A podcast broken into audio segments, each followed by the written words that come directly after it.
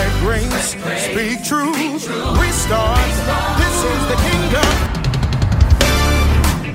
You're listening to the AND Campaign's Church Politics Podcast, where you can get in depth political analysis from a biblical worldview.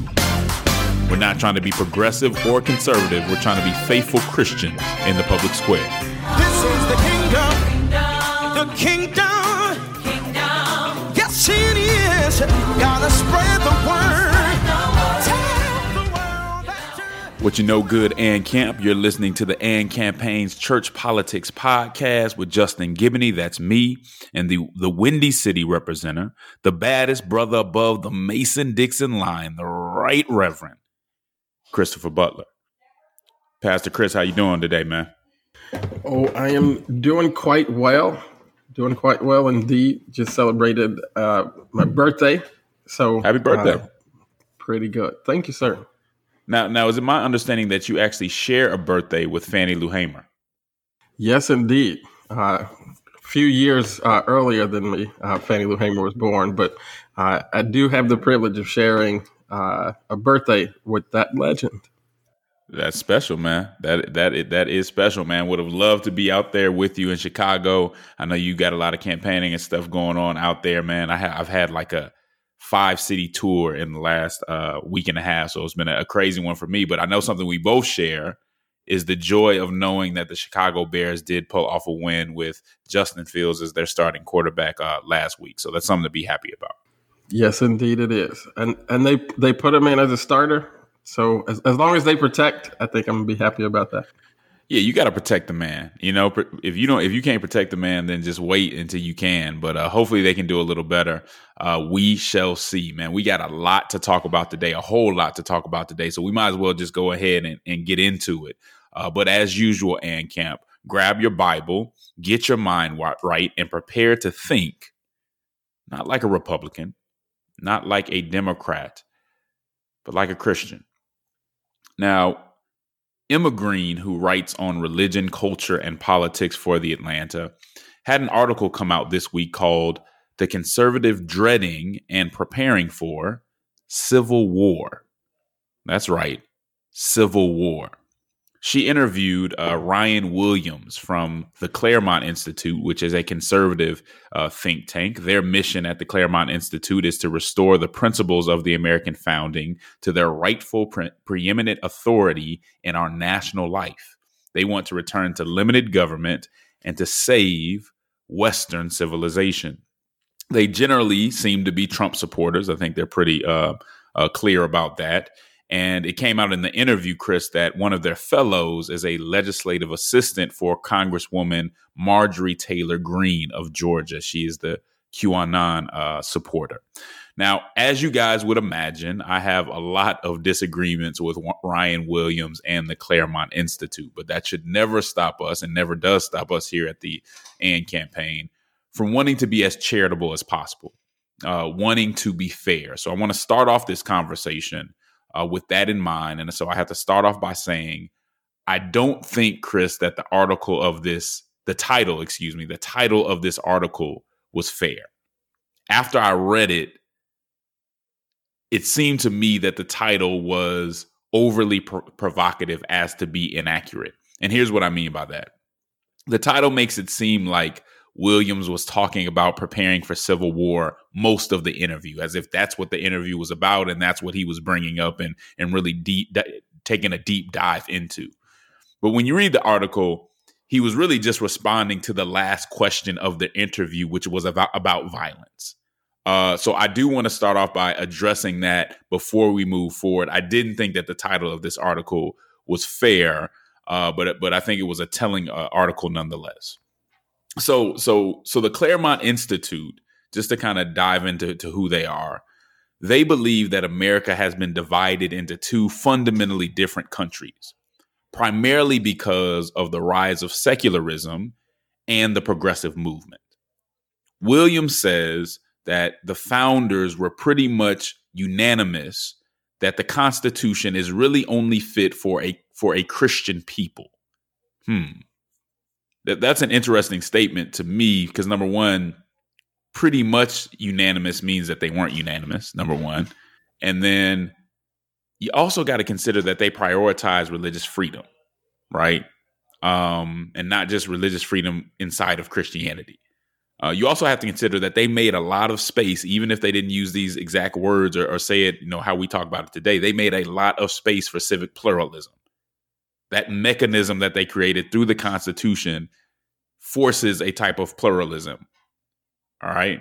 And so I think hit that assertion, which is one of his main assertions in this conversation, is, is highly questionable, if not just downright false. But but look, I, I digress when you look at the article, what I got from it, um, Chris, is that he seems to primarily be worried about or concerned about the progressive movement's push for larger bu- bureaucracy and what uh, some would call kind of the administrative state, right? They're enlarging this bureaucracies, they're invading our privacy, invading all these other things. And he goes on to say that wokeism is a threat to limited government. He called it woke woke totalitarianism. Okay. Uh, but a lot of his arguments, a lot of what he was saying was based on the Constitution, which he calls the U.S. Constitution a colorblind document, right? He says the U.S. Constitution was colorblind. This is another place where obviously, you know, you'd say, well, was it so colorblind, I guess, that it allowed slavery? I would hope that if we were to have a conversation, that we could all uh, kind of admit that the implications and the impacts of the U.S. Constitution were not colorblind uh, and did allow people to be treated uh, differently. But again, I digress. I want to go deeper into this conversation.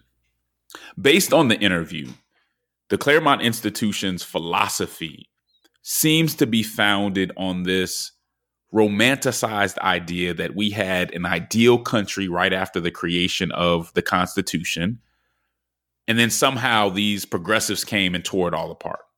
I mean, he, he conveniently glosses over slavery and the treatment of indigenous people, which again is not just a small blip in the history of America. It's something that you really have to deal with. Uh, and I'm one of those people that thinks the Constitution, just like uh, Frederick Douglass, is a brilliant document that had, had had a lot of potential. But certainly, I don't raise it to the point where where he's raising it uh, here. Um, he he tends, and you might have caught this too, Chris. He tends to talk about Christianity and limited government with seamless transitions as if they're almost inexplicably, you know, inextricably tied together and they just they kind of just overlap. But the truth of the matter is, in my reading of history, and, and folks may disagree, and I'd love to hear what you have to say. Limited limited government, as I understand it, didn't free the slaves. Uh, it didn't establish the Americans with Disabilities Act. It didn't prevent the financial crisis of 2008. Uh, uh, and the regulations that should have been there that didn't protect the people. Furthermore, you all know, so, you know, this isn't just me defending progressivism. You all know that I have serious issues with the progressive movement. I don't disagree that there are some serious dangers there. And I've said that over and over again. And I'm sure I'll say it in the future. Namely, some of the problems that I have with it is its imposition of secular progressive values, such as kind of eroding parental rights and how it uses government and public public education to further that goal. Me and Williams may have some agreement there. But I also know that the conservative movement is not perfect. I also know that the conservative movement did not end Jim Crow. It did not establish workers' rights. It did not fight for gender equality. The progressive movement did that. It's not historically just some evil brigade that ruined a once perfect country. And I think that's, you know, to set it up that way and to kind of make that the basis for the, a lot of the, the assumptions and and and direction of your your organization is just bad. I don't like when progressives do that and act like uh, conservatism is just some completely negative thing that's always always just ruins everything and never wants to change anything. And I don't like when progressive progressives paint that kind of picture, right? Uh, again, it was progressivism that fought for civil rights. Uh, workers, uh, well, it was Christianity too, but as far as an ideology that that had a hand in it, it was progressivism that was fighting for civil rights, for workers' rights, and for voters' rights. Limited government conservatism did not do that, and in fact, conservatives often fought against those things on the basis of federalism and limited government intervention. Again, the point is not to, we're, we're talking about this particular article. The point is not to say that progressivism is great. If you listen to the last few uh, uh, uh, podcasts that we had, episodes we've had, you know we don't think that. But we do have to push back against the idea also that conservatism is perfect and this country would be perfect, perfect but for how progressives came in and ruined it. That's just ahistorical, right? The federal government had to step in to protect people when individual states refused to do so. I myself am not against federalism. For those people wondering what federalism is, it's the idea that you know you have a separation of government, and then state governments have all the po- have all the powers that are not directly given to the federal government, right? That are not explicitly given to the federal government. That those are states' power, and the state shouldn't intrude on that. That's true to a certain extent. I'm not against federalism. It can be helpful and it's great in theory, but I think we all have to uh, admit that in practice, it has failed vulnerable communities, namely black people in this country.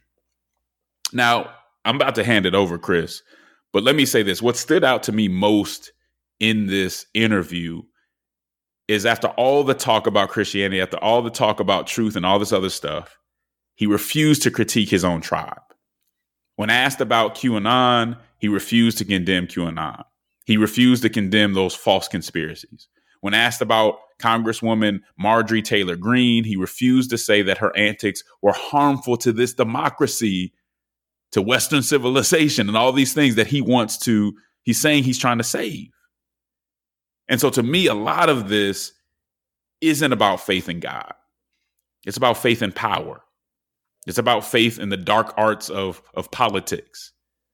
In some ways, this is almost faithless when it comes to a Christian point of view. This is, in many ways, the opposite of what the AND campaign promotes.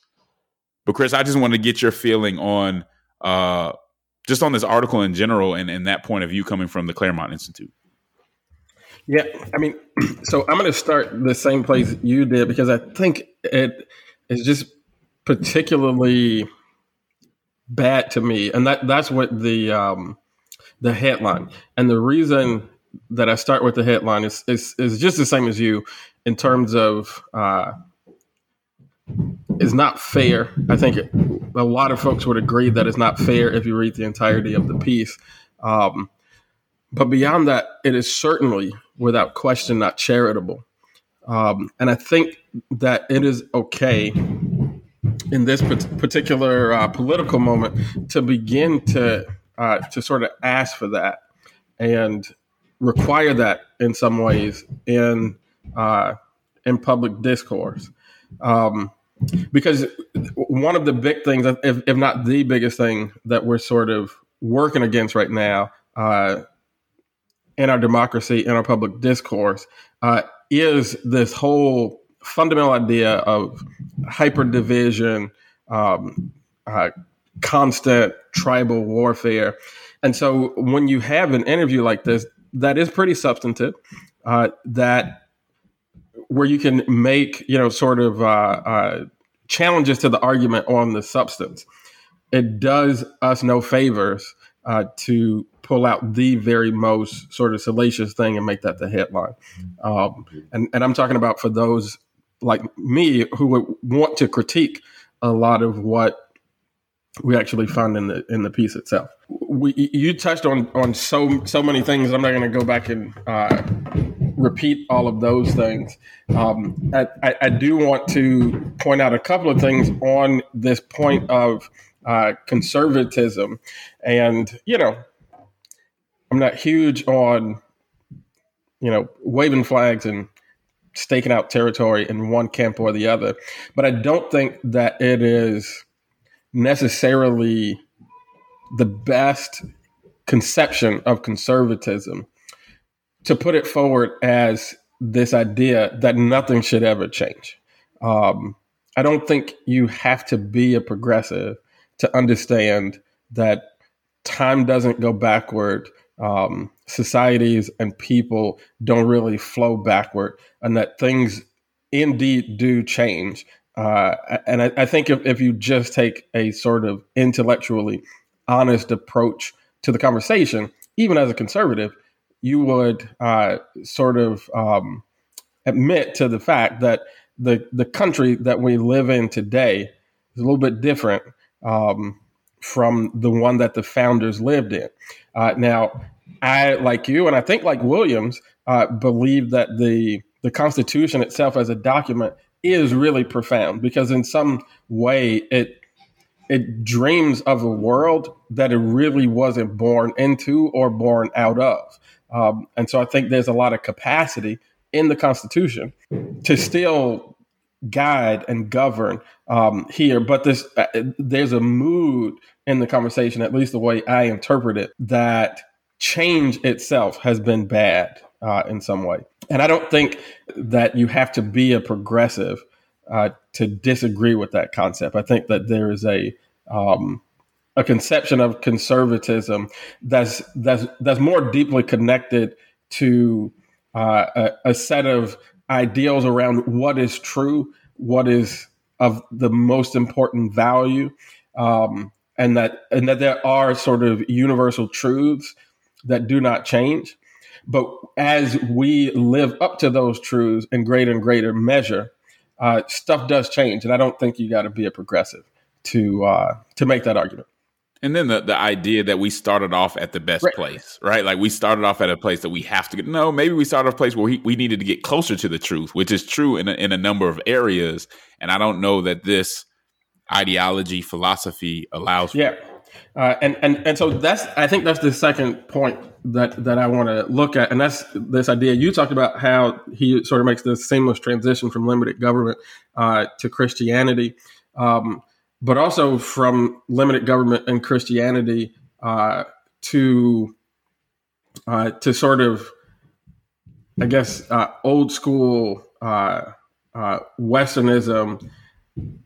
It, there's a connection there, which I, I, I don't know that it is particularly good uh, to to tie Christianity so closely to Westernism. Um, it, it, I, I, don't want to go down that as much because we're talking about American democracy here. Um, but but there's some there's some real danger, and I think even when you're talking about American democracy, there's some real danger in tying Christianity uh, so closely to Westernism. Certainly, Christianity uh, was a major influence on Westernism, but Westernism is not a main influence or any influence at all on biblical Christianity. It didn't exist when the Bible and Christianity. And there seems to be out. some supremacy there, yeah. right? Uh, right. There seems to be some supremacy there. I mean, because if you think about historically, even when you're talking about the conquest and all this stuff, there was always this thought that true civilization and true knowledge only came from the Western civilization, and anything else was some some kind of somehow lesser. And you almost see pieces of that here, but I'm gonna let you continue. Yeah, no, I, I think it's it's it's it's really dangerous, and I, like like I, said, I, won't, I won't go way into that, but you can't tie Christianity uh, so close to clo- so closely uh, to Westernism. And then the the last connection that I'll point out is this really really close tie um, of the sort of Constitution and founders talk to this idea of hyperfederalism, as if at the early uh, years of this country, there weren't anti-federalists and there weren't, you know, sort of Democratic Republicans, and both of those sort of ways of thinking did find a home in the Constitution, even, you know, in in the debates of the the framers and the very early uh, uh, leaders of this of this country, and so to to sort of assert, which I think we have here, not directly, but again, if you take the whole thing in total, there's sort of an assertion here that all of the framers, all of the founders were these hyper federalists. Um, and so we just got to get back to hyper federalism and everything is going to be okay. And again, like I just don't think that's honest. I don't think that's a uh, an accurate reading of history from the from the very very early debates in the United States. Um, there was debate, you know, around, you know, how much the federal government should get involved state by state. And and again, there have been tremendous failures with that. And and, and I'm I'm all about uh, you know, critiquing and making sure that we do not over apply uh, the influence of federal government in the lives of people and even in the uh, in the affairs of states. But I don't think it's fair to to equate, you know, the the framers, the founders, the Constitution as a uh, a, a, solidly and unquestionedly um, hyper federalist sort of way of thinking. From the very beginning of this country, federalist and anti federalist have debated the role of federal government. And that debate continues. I think it's good and it's healthy. Yeah, I mean, federalism has its merits, right? I mean, there, there is a value to that. And we can see that value and we can advocate for that value. But you can't walk away. But you but to your point, you can't just act like that the the founder's intention was this federal uh, uh, this hyper federalism that he kind of mentioned. And you can't pretend that federalism hasn't failed at times. That if federalism didn't fail in a way that it was supposed to be right, then what would happen with slavery? What happens with Jim Crow and all these other things? You really have to answer that. And I think progressives have to answer the to the fact that sometimes this big, uh, overly large government can fail us in many different ways. For Christians, we we shouldn't be so drawn to these ideas that we have to defend them at all costs. No, we say, you know what? I think this is valuable in this situation, but I can acknowledge where it goes wrong. And I think here you have him talking about federalism like it's just infallible and it's always served us well. And it just has not always served us well. But here's the other thing, and it, it kind of ties into what you were saying uh, earlier, too. When he talked about Christianity, he often coupled it with the Constitution, almost as if the Constitution was like the Bible right like that was the the the bible or it was this document that always led us to the right spot if we could just get back to that everything will be right and it's almost like he got those two mixed up, the Bible and the, and the Constitution. We both acknowledge the brilliance that went into creating the Constitution. Anybody who can't see this document as something that is just brilliant, you need to read it a couple more times. You need to read world history a couple more times and some other folks' constitutions that fell sh- well short of what ours has. Is it perfect? No. But I don't know that he gets that. You know what I'm saying? You almost got the feeling like this was this document that it was just and it's like, man, we got to be a little more critical. Like, I, I get why that's a strong argument and an easy argument, but it's a very flat argument and a historical argument when you dig I, into it. So that's one thing I was like, I, I think if ahead. I could just, because I think that that piece too, Justin, is like so, it's a little bit dishonoring to God if you think about it. Um, when I look at our Constitution, and I look at the the sort of biographies of the the the men who formed it and just how really fallible and broken they were, you really have to make an argument that they they achieved something that was beyond themselves, right? Um, as a believer, I'm I'm inclined to support the fact that maybe God really was up to something right there. Uh, but but if you take that argument, then you just glorify God for some incredible stuff that happened with some really ragtag people, which is what God always does. But when you try to lift up the document to an unfair place, when you try to lift up even those, so humans, you're saying that every every word of the Constitution was not breathed from that. God. Is not like what I'm not, saying. It's not, and and and and you got to. Okay. I, I think that folks like understand that. Like those those of us who are believers know that like God will help you give you ideas um, that you wouldn't put in canon of scripture, but you'll be like, man, like God help me with that. Um, and and and I, I believe that you know that God truly is sovereign in the affairs of man.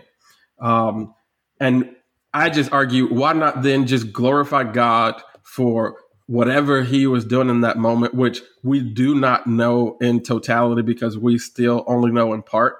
Uh, but it's an opportunity to just say glory to God instead of glory to the Constitution and glory to the framers. No, that's good. That's good. I mean, it's tough, and I want to to be to be charitable. I've given some interviews where either the questions didn't lead me to say everything I wanted to say, or I got done with it. I got done with it. I'm like, maybe I came off a little too strong on that point when my my overall uh, thought process or ideology doesn't lead me to to think that. So that's that's a possibility here too. But when we talk about the point made at the end of the article about violence and about possible civil war, and and I, I do want to point out that he said, you know, this is not something he wants to happen. He dreads that we would might have to go to a point of violence, but it's still like, why are we, you know, why are why do we think we're there right now? Um, and there's so much fear of this of secularism and of the progressive movement that I think it's very unhealthy. And here's and this is for people on on both sides of the conversation who have this fear of progressives or this fear of conservatives. Understand this, and when, when especially when we're talking about the, the division in this country and possible violence, we can hate or fear something, someone, or some group of people so much that we start to anticipate and prepare for the worst. And in that anticipation, in that preparation, we actually become the ones who are bringing about this worst case scenario. Right? It, it's the person that's in a relationship, for example, it's a person who's in the relationship who's so insecure, so afraid of getting hurt uh, or the relationship ending badly that they end up being the one to destroy the relationship out of anxiety and paranoia, out of fear. And that's what I see happening when it comes to a lot of conservatives and progressives. They're anticipating this so much that they're actually the ones that are bringing it about because they're so insecure and paranoid about it. Right? Instead of being committed to persuading, now they feel like this is going to fall apart. It's inevitable. Now they have to compel. And when, when you go from persuasion into compulsion, you're actually the one that's bringing about this worst case scenario. And so I would just keep that in mind and camp as we go about these conversations. Where is your faith? Is your faith in power? Is your faith in being in power? Or is your faith in something that it doesn't really matter who's in control in this world? Your faith has something greater. We'll be back.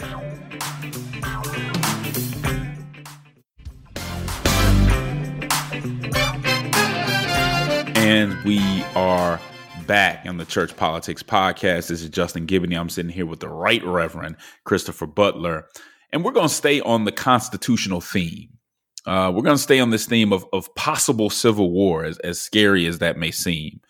Uh, the Washington Post columnist Robert Kagan recently wrote an article entitled, Our Constitutional Crisis is Already Here.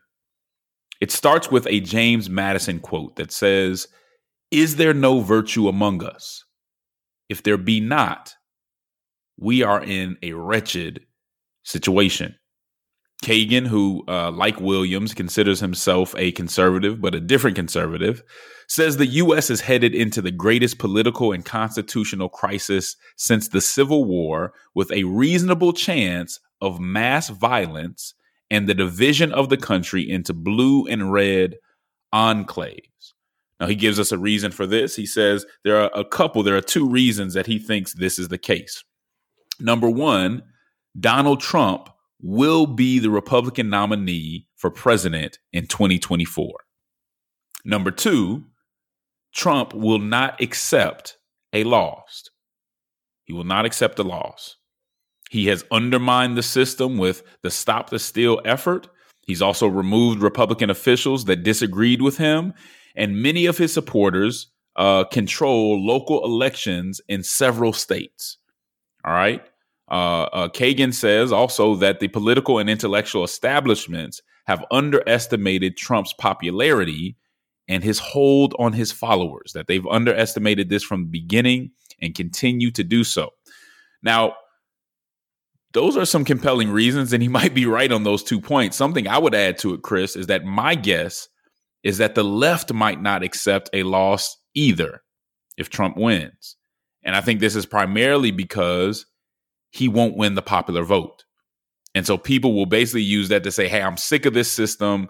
It's, you know, it's it's ruled by a minority and this has to end." And that's when you get into these mass violent uh uh you know, this mass violent these huge protests and all this stuff, man. It could happen. Um and here's a few questions you know, when he talks about our constitutional crisis is here, he, here's what he's kind of getting into. All right. he asked these questions. He says, What happens when there are mass protests across the country? Would governors call the National Guard, right? Governors of each state call the National Guard. Would Biden nationalize the Guard? If he did nationalize the Guard, that would be seen as tyranny in many of the states. Again, we're going back to this federalism conversation where states have their rights and they, you know, unless it was directly given into the federal government, those are states' rights that they maintain. All right. Kagan is saying that the Constitution offers no rem- remedy for this crisis, right? No remedy. The Constitution has no remedy for the crisis that I just uh, explained. And he says that most Americans and most politicians are not taking this possibility seriously. He says that Trump almost pulled off a, a coup. He said that Trump was two state senators, two state attorney generals, and a vice president away from staging a coup. I'm going to say that again. Trump was two attorney generals, one of those being in Georgia, and a vice president, Vice President Pence, away from staging a coup. But they had enough integrity not to go along with him. Kagan says that these were not the checks and balances the framers had in mind when they drafted the Constitution. He said they did not foresee the Trump phenomenon. They didn't anticipate that party, that national party solidarity would transcend state borders. Kagan suggests that there is a remedy, although it's not constitutional. He says that the remedy is forming a national unity coalition where senators like Romney and uh, more moderate Republicans form this coalition related to elections to make sure that 2024 doesn't go off the rails. That they need to come together and say, "Hey, whatever happens, we're going to make make sure that we take care of business." Chris, should we take this? Is there a constitutional crisis? And if so, how seriously should we be taking it? What, what are your thoughts? So I think there's definitely a critical historical moment, a very important historical moment.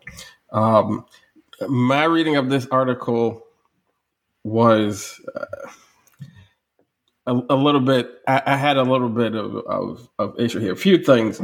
One, as you pointed out, the question is never asked in the article can the left accept a loss? Right? Um, because if we assume, which is still an assumption, I would point out, but if we assume that Donald Trump is the Republican uh, nominee, the article does at, at, least recognize that the the Democratic side of the ticket, sitting here today in October of 2021, doesn't look that strong, and so I don't know why we would immediately start over analyzing the process that would unfold if Donald Trump lost the election and then you know didn't accept a loss because you could make a good argument sitting here right now today that were he the nominee he would you know there's a, a decent likelihood that he could win right? So you got to ask the question then uh, is is the left are uh, Democrats ready to accept a Trump electoral victory, um, and and what would be the sort of outgrowth of that? Uh, so that's one thing. The, the next thing that I would say is that some of the language in the piece, uh, I think, uh, over dramatizes uh, some of the Trump activity, which again, I think anybody who listens to this podcast on a very regular basis, anybody who knows me, knows that I'm no fan of Donald Trump. Uh, there's a, a, ton of stuff that Donald Trump does and says and, and represents that I don't agree with. But when you start saying that Donald Trump has forced people from office, right, is it's uh, it's important to point out that Donald Trump has not like gathered a group of uh, paramilitary uh, folks and you know kidnapped somebody or uh, overtaken their office. If Donald Trump is going around and organizing people and making speeches and winning elections, you know, you have to decide for yourself if you think that's a good thing. Um, you have to decide that for yourself. I'll leave that there. Uh, but but to, to say that he's like forced people from office, I just feel like that language in this moment is is, is a little misleading because he's doing only things right now. I mean, he's going to court, he's making speeches, he's having rallies, um, he's doing electoral work. Those who want to see him not in power have to figure out how to do those same things, how to get folks on their side using their speech, using whatever avenues we have in the courts, using uh, the electoral process uh, to move that thing forward. Uh, and and then the, to be clear, though, Chris, real quick. but you would say, and I know you would say this. I just want to get it out. Trump did rely on intimidation and misinformation to unduly change the election results to attempt, which is my next point. He did use misinformation and right, intimidation to attempt to overturn the election results, which I would suggest when the article says that he was just two states attorney general and a vice president away from overturning the election, I would suggest that's a a good distance, right?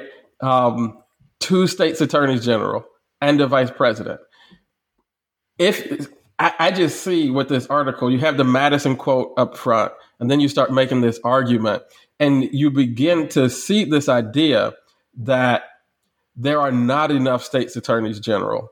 Um, there are enough people who are so un, you, you, know, you look at somebody like Mike, Mike Pence, like Mike Pence was not like this super anti-Trump person, right? He was a person who had some fidelity to the Constitution, had some fidelity to his office. Um, these two states attorneys general, it's not like it was two states attorneys general out of 50 who were under this intimidation and pressure. This was two states attorneys general, you know, out of like four that were un- under this pressure. Um, and, and, and really no state attorney general took the step of overturning their state's election. Uh, so to to say that oh well, we're just a couple of states attorneys general and the vice president away, that sounds really close when you write it in that sentence. But in reality, I feel like that is a that's evidence that the system held up. And so to to begin to suggest that we're in a place where the where our, our systems of government are in jeopardy of not being able to work. I don't think that's true. I, I, think that what we have is a situation where we all need to be having conversations inside of our tribes and communities right now to bring uh, the temperature down and get ready to fight hard in an election and then accept the outcome of that election, whichever way it goes. Will will people? Do you feel like right now people will accept the outcome? Well, will Will Trump accept the outcome? Is there something to the idea that he's setting up to where he doesn't have to accept that? I, I certainly think there is a a situation in which he's trying to do that, um, which is a point that I think is really important for us to uh, to make. Is that there? This is not like uh, this this this question of of sort of division, the partisan and tribal vitriol is not taking place in like this neutral environment where you know there's just something in the water and people are getting angry. Like there are people and systems in our media and uh you know and you know sort of tech and social media places and our politics. There are people who have made their careers and are making their money off of our hatred of one another uh, and are using their significant influence in our culture to um, to stir people's anger. And if there is a fight to be had, that's that's the other thing that, that I think when I read this article, I think it centers Trump a little too much because I think that if there's a fight that we need to wage, is it is against that very idea that we we have to find ways to stop allowing folks who are making their money and making their careers off of everyday people hating other people. Um, we have to stop them. We have to figure out a way to win back our own hearts and minds um, and to regulate some of that platform and influence so that it's not as easy to to put i mean this this for instance the article that we're discussing if we're honest is mostly speculation and innuendo but presented as almost like prophecy and um and sort of standard truth. And it's and it's and it is not that. But even discussing like it, the, the discussion around oh well are we going to have a civil war is what's going to get play um, in, in, a, in a lot of our outlets. And you and I can go out and try to have a conversation about, well, can we actually come together and heal our country? It's probably not going to end up like on the front page of the Washington Post right now. Um, and I think that's the, the the problem that we're facing. So, is he going to? Is he trying to set it up where he doesn't have to, uh, you know, uh, uh, accept an electoral loss? He's certainly trying to set it up that way. I, I don't think that anybody's do like out in front trying to set it up where uh, Democrats have to accept a loss. I think that we're also angling to make sure you know how many times you hear on uh, you know TV news and stuff. Well, the ele- the the the uh, electoral college, the um, the popular vote, and that kind of stuff. We're also seeding arguments, um, you know, to make and I think the main thing that we have to do is is sort of is start trying to bring the temperature down right now. Those of us who think that that's a good thing need to be doing everything we can inside of our own tribes and, and, and parties to start to bring the temperature down. We have to work hard in the election, try to get the win for your side. That's what our democracy is about. But we start we need to start preparing ourselves to accept the opposite outcome wherever we are. Um, yeah, yeah, I'm, I'm with you on that. So, so you you feel it's overblown. Um, I I'm with you in that I don't see our system just allowing Trump to do what he wants to do. Could he make it more difficult? Do we have to go through this whole you know back and forth still? The you know, yeah, we we might have to go back, back through that. I also think you have the Supreme Court which I do not think they're that far gone. I do not, they're not in Trump's pocket, regardless of what, you know, sometimes progressives try to say. They're not going to just go along with him stealing an election or anything like that. So you still, you still have that there as well. So I think the system holds up. I think the constitutional checks and balances prevents him from really, you know, going any further. I do worry about, which we got, you were just mentioning, I do worry about the mass violence. I do worry about the left and the right, the base, not accepting the outcome that they didn't want to see. And what happens for there from there? How long does that move forward? How much does the side that loses continue to undermine the system by saying somebody was cheating or saying, you know, we don't like the electoral college? And my thing with that is you've got to change. It's been there. The electoral college, that's the rules. That rule has been there. You can't act like you didn't know what the rules were just because you don't like the rule. So even, you know, even somebody that's a, a Democrat that's the rule. Until you change that rule, then that's what it is. And you can't say it's not cheating, it's not anything else. You were cool with it any other time, right? So if you want to fix it, then you if you want to fix it, then do that. Until then, you know what the rules are. You don't get to overturn an election or illegitimize an election based on something that you knew was there when you voted. Um, so that's I mean that's one way that you know that's one we have to look at it. But I want to I want to jump back into what you were saying. What what must Christians do? Because he's saying that there's not a constitutional remedy. We don't necessarily buy that it's into this huge constitutional crisis that there has to be this fallout in the 2024 election. But he, let's say let's say there isn't a constitutional remedy. There should be a remedy in the mind and in the civic engagement of the Christian. And this is I, I think what Chris was getting at. We have to commit to being peacemakers. And if you want to know what that means, look look up our conversation on peacemakers that I think I did at the beginning of this year or the end of last year on this on this podcast. We also have to agree, and this is what Chris said, I'm all the way with him. We have to accept the results of the election unless somehow otherwise proven and adjudged by a court of law to be, uh, you know, otherwise. We have to accept the results of the election. And we have to hold our elected officials accountable to make sure our well, our elected officials, especially the ones that are in uh, elections, right? To make sure that they're not just political hires. We can do that now, right? We can look at are these folks just political hires or do they actually know what they're doing, right? Um, and then we have to agree, you know, we have to look at what we're retweeting, what messages we're putting out there. We have to be making sure that we're promoting healthy government, healthy discourse. And that's one of the things that we can do. Be prepared to lose if you lose be able to be a grown up if you do lose and still be healthy and constructive with what we do. That's something that we can do even if we uh, uh, see the idea that there is no constitutional uh, uh remedy for this. Mm-hmm. Chris, I'll let you take us out. Yeah, I think uh, that's absolutely right. I think one thing that the the article, um, Kagan's article, sort sort of starts to get toward.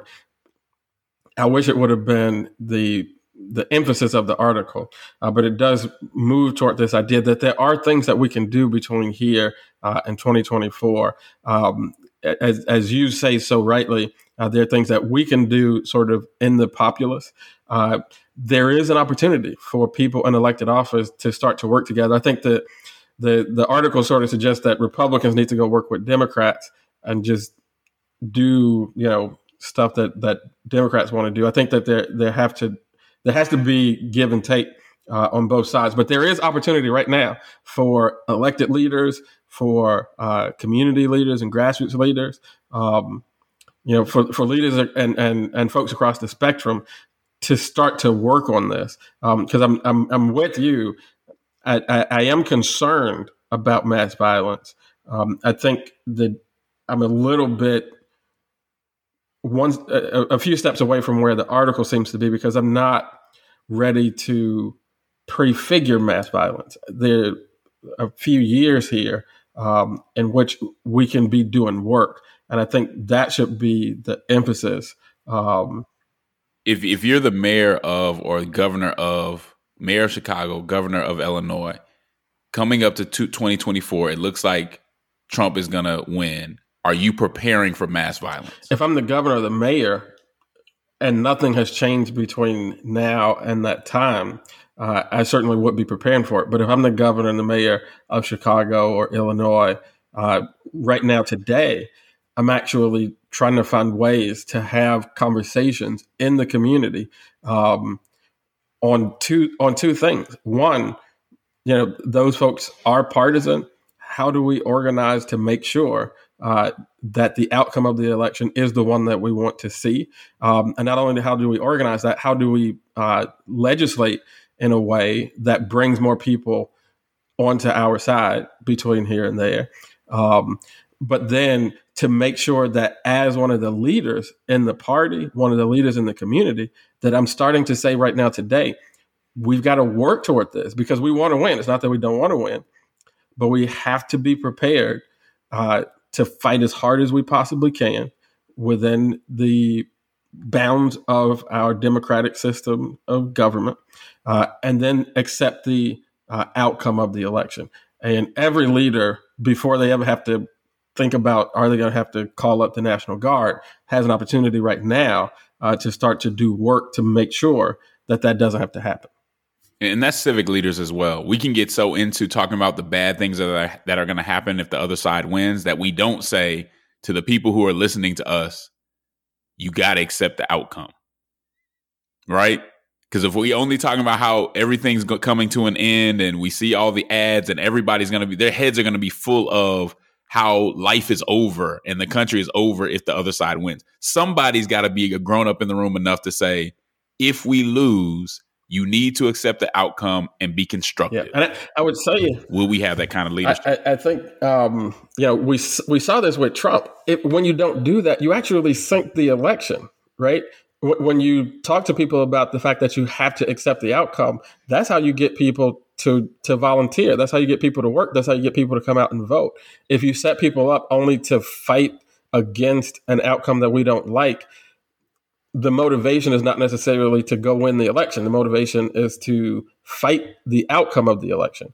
Uh, so I, I, I, think that both sides really need to take that into account. That this this whole dance around are we going to accept the outcome of the election moves the focus of your base from actually winning the election. Good stuff.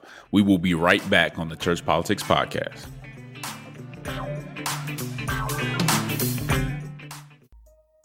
Are you too progressive for conservatives and too conservative for progressives?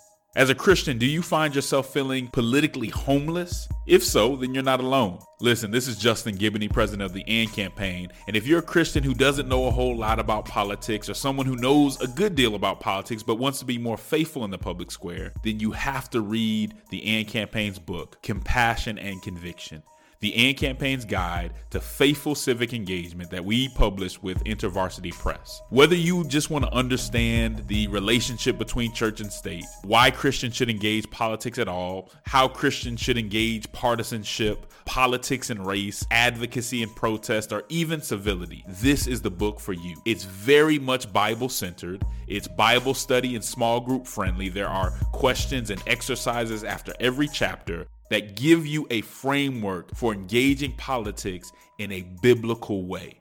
So if you want to do it in a better way, get our book, Compassion and Conviction The AND Campaign's Guide to Faithful Civic Engagement.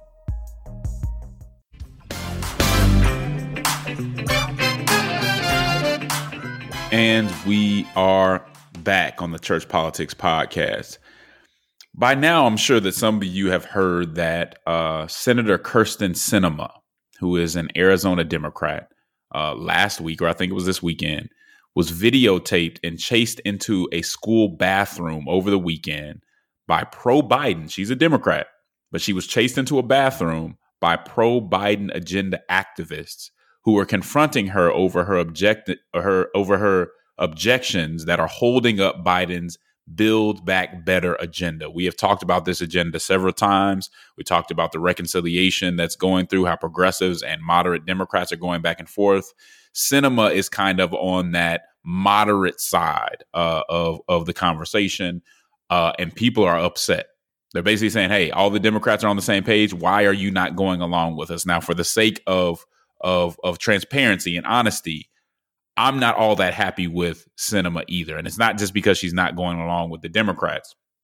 Uh, it's because I think her motivations look to be compromised. Let me say that. Uh, this is a person who supported uh, coming down on pharmaceutical prices. Now she, you know, apparently doesn't support that anymore. And it looks like she may have received uh, some funds, not illegally, but from Big Pharma. These are the type of things that, that are going on.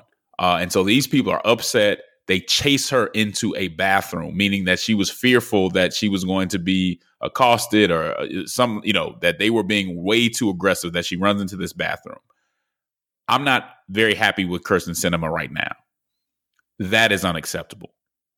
Uh, you're hearing about these parents on the conservative side. We have folks that are going to school board members' houses and yelling at them so much that they're getting trying to bring them out their houses that's not where you do civic engagement. You don't go to somebody's private residence to do your civic engagement. You don't chase them anywhere into any bathroom or anywhere else. That's not how this works. And this goes into the conversation, Chris, and I know you know where we're going. It goes into a conversation about civility because that's something, and we talk about it quite a bit. That's something that is really a pressing conversation right now. Um, and one side would say, stop talking about civility because sometimes civility, and this is true, I agree with this. Sometimes civility is used to tell people to shut up, to tell people not to be passionate, to pe- tell people not to uh, speak in, uh, as loudly as needed to be heard.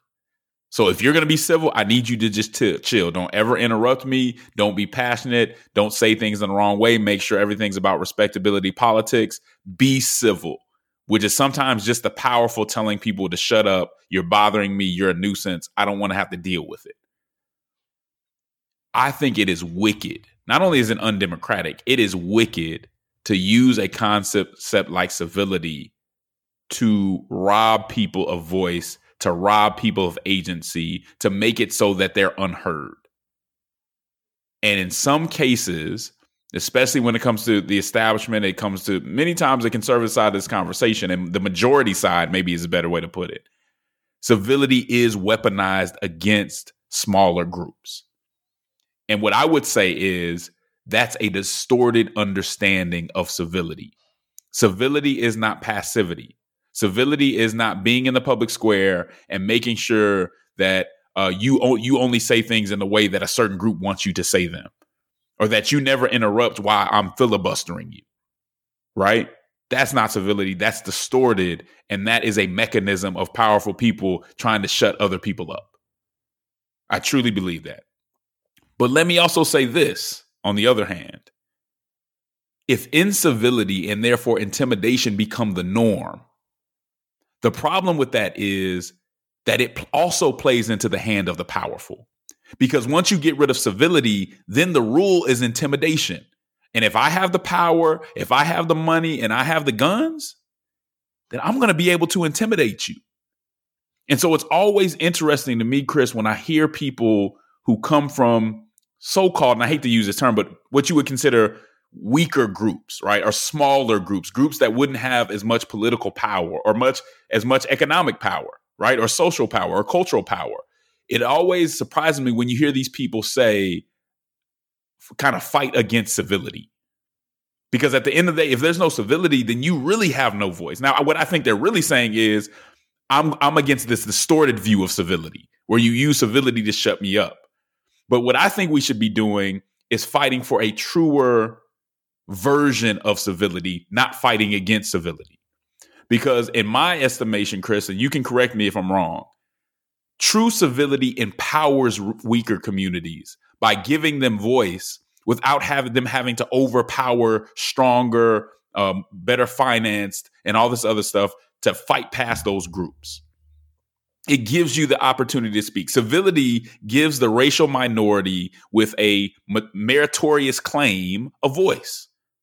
Civility gives the small woman with a big idea and an articulate viewpoint a voice. It gives the sexual minority with a persuasive testimony a voice where otherwise might is right and that rules the day. Civility is not your enemy. A distorted version of civility is your enemy. We should be fighting for a truer form. What happened to Sinema was not cool. The other part of incivility, and we see it with the Sinema conversation, is that it's not perfect. Uh, it's not uh. It's not effective. It's counterproductive. It's basically a temper tantrum where you momentarily get out whatever emotion you want to get out and then it ends up being counterproductive because now Sinema's talking about I'm punching back. She's even madder and more set in her ways than she was before. Which is exactly usually what happens when you're when you're not civil. It does not change people's minds. Unless you want to go all the way to violence, unless you want to go all the way to intimidation, where again, you're playing into the hands of those who already have power. Let me know what it is, Chris. Yeah, I mean, I I definitely think that we have to continue to have this conversation about civility because the I 100% agree that the subverted um, concept of civility uh, will disempower, would disempower uh, weaker folks and weaker communities. Um, I, I, I, do think that there is some need for, I, I guess, thinking again about how we do uh, protest. I think that if you hold the two things that you, Justin, were just talking about, this uh, need and, and, desire for true civility, uh, with the need and desire for effective protest, um, we actually end up in a healthy place. Uh, because I personally, if somebody just told me, like, hey, we're going to chase a senator into uh, well, we're, not, we're going to follow a senator into the bathroom um, in in protest. Just as I would with any other mechanism of protest, you have to ask the questions around: Do you think? Well, one, what's your goal? Right? Like, if, if your goal is just to get your face and your video on television and social media, uh, then that's probably going to be effective. If your goal is to change Kyrsten Sinema's vote, an approach to legislation that you care about, you really have to ask yourself what part of that protest is going to give Sinema something that she wants or withhold from her something uh, that she does not want. And I, I think usually if you go for effective protest, um, you are going to stay in in safe spaces because when you're thinking about effective protest, you're essentially to go back to a phrase that you used earlier, which I really like.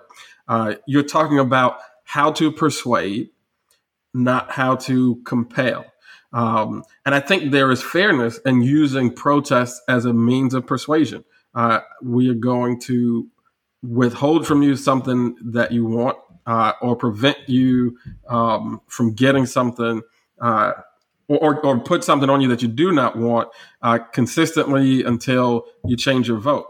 I, and I don't, I just don't see where this particular protest uh, was going to do this. If I were helping them organize, I'd be like, no, what you got to do is you got to have people outside of the senator's classroom every day.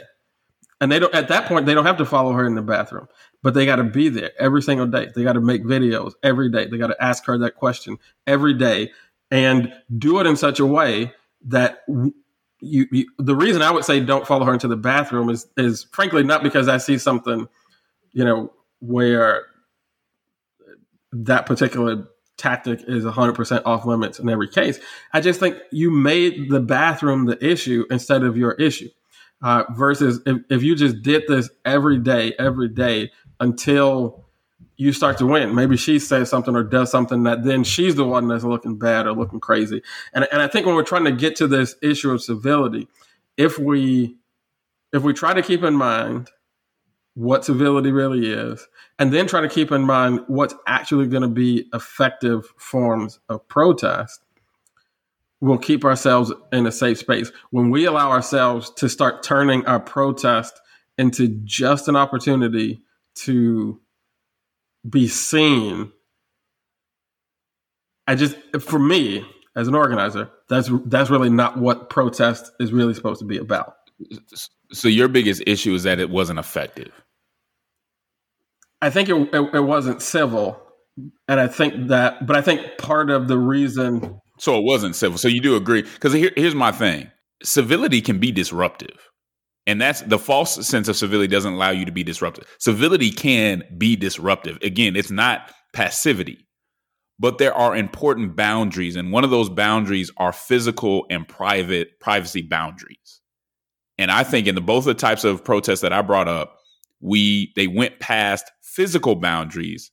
And in the other instance, private residential boundaries, right? There's there's a public square. We talk about the public square. We're not talking about a private square you have to be very you have to be very careful when you have a bunch of people that are passionate of getting too close to somebody who you are protesting. can you protest out her outside her classroom? Absolutely. Do you need to follow her when she leaves that area? That's a and how closely can you follow her? Anybody who trains people for protest, trains people for civic engagement, if you don't train if you don't train people to know those boundaries, then you're doing them a disservice because the civility creates although it is although it can be disruptive it creates boundaries that protect human dignity protect people in general and support our agency. This is how it empowers you.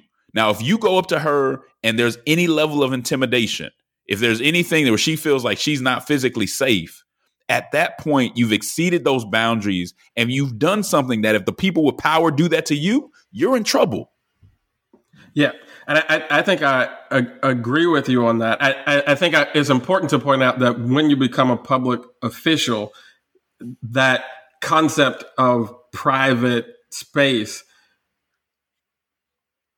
gets a little bit much it's a little bit more blurry than it is for like a straight private individual. Um, I still think this was this particular thing was not civil, but I think that is is really important if if people want to know how to remain civil, most of the stuff that is not civil is also not effective, right? Because usually, if you are protesting, power doesn't protest. You know, like it it has it it, it has power and control. So if you are in a space where you feel the need to protest, um, you are probably not going to win by being intimidating you're probably not going to win by um, by crossing those boundaries uh, in a severe way. Really, protest should be trying to draw out the person you're protesting versus running across those boundaries. And yes, I think that the this the the, the civility is the outcome uh, that that we're talking about. I think is a, a worthy outcome to discuss.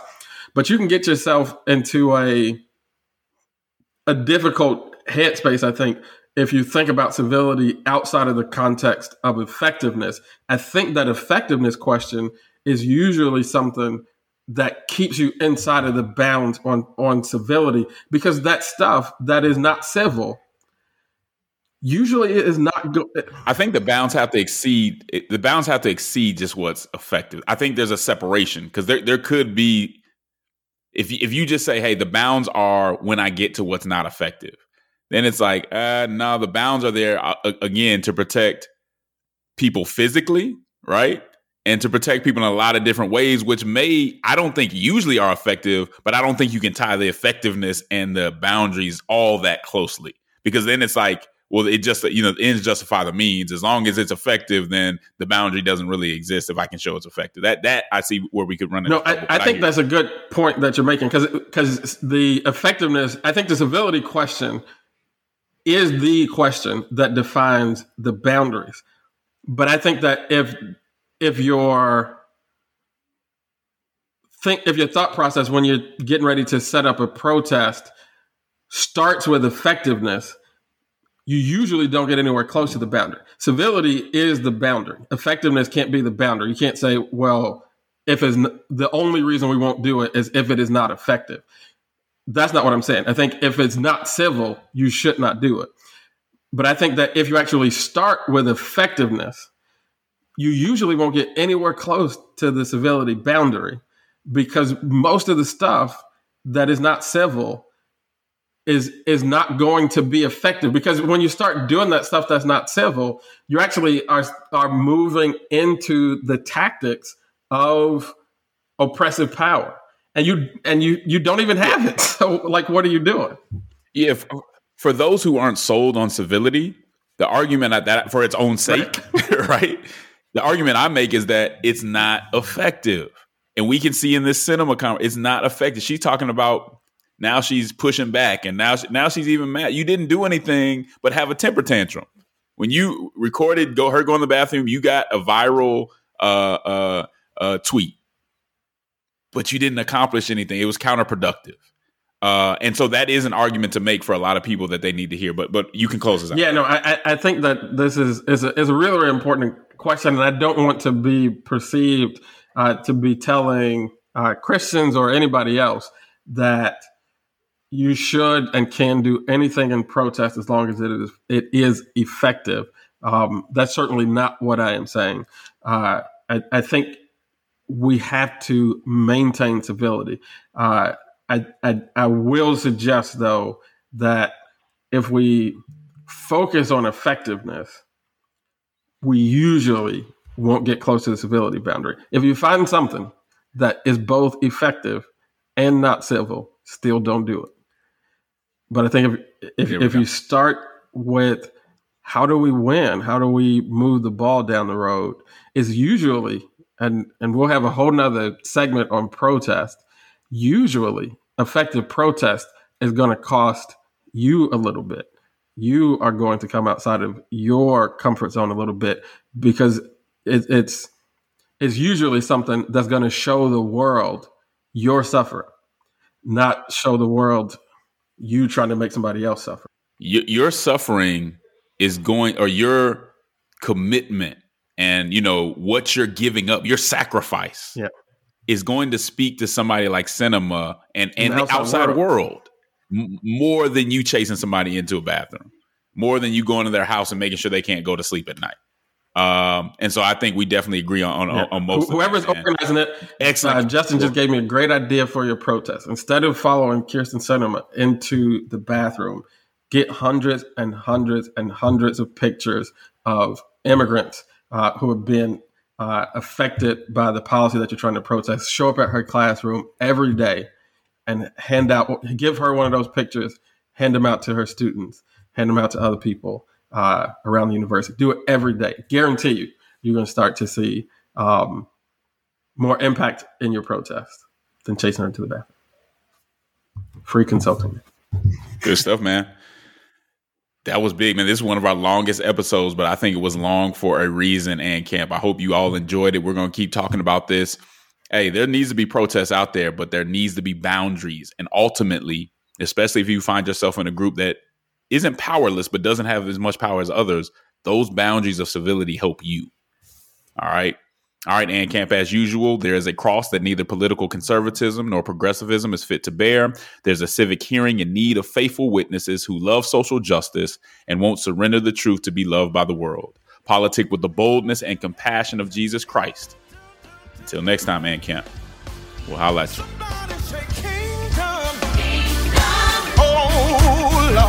I said, Kingdom.